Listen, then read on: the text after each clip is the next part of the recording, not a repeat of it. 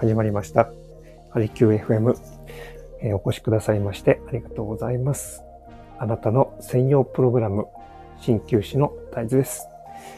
本日2月の26日ですね、日曜日となりました。皆さん、いかがお過ごしでしょうか？週末、ねえー、天気も恵まれて、えー、どうでしょう？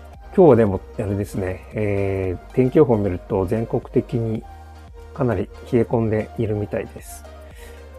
はい、皆さんまだまだ寒さね、えー、気をつけて、えー、お過ごしください。あとあれですね、昨日はちょうど、うん、釧路、北海道の釧路の方で地震があったみたいです。震度5弱みたいだったですね。これぐらいだとえー、僕も経験がありますが、結構立っているのも難しいぐらい えー、揺れたのを覚えています。北海道の方、えー、ね、今日被害なければいいのですが、はい。あと、ね、大きい地震が来ると、それに伴って余震っていうのが大体かなりの確率で、えー、発生することがね、多いので、まだ、これからもまだまだ気をつけて、えー、過ごしてください。はい。えー、今日の一針ですね。えー、今日は、この、震災、過去にね、何度かありましたね。大きな震災。その時に、えー、実はですね、えー、こう、精神的に地震の恐怖でなかなかこう心がですね、乱れてしまって、えー、辛い思いをされているという方々に対して、えー、陰で活躍していた鍼灸師の方々が、えー、結構いらっしゃったということを聞いておりますので、皆さんにもね、お伝えしておきます。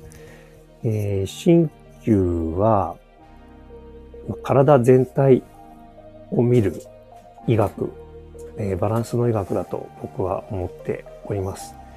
えー、患者さんが訴える症状っていうのは、ほんの一部分であって、えー、根本にですね、原因があって、いろいろな要因が重なって、たまたまある部分に症状が出ているというのが、えー、大体、えー、多く多いパターンですね。なので、その出ている症状と根本の原因の部分に、えー、両方からアプローチしていく、うん、医学となります。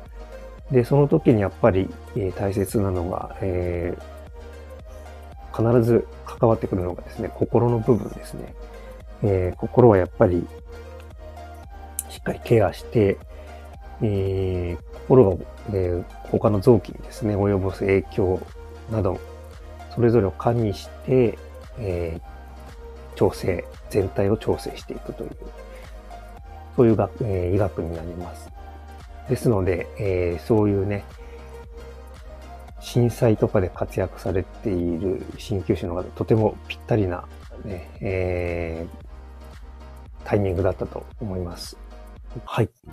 それでは皆さんね、えー、良い週末をお送りください。はい、えー、鍼灸師の大豆でした。お越しくださいましてありがとうございました。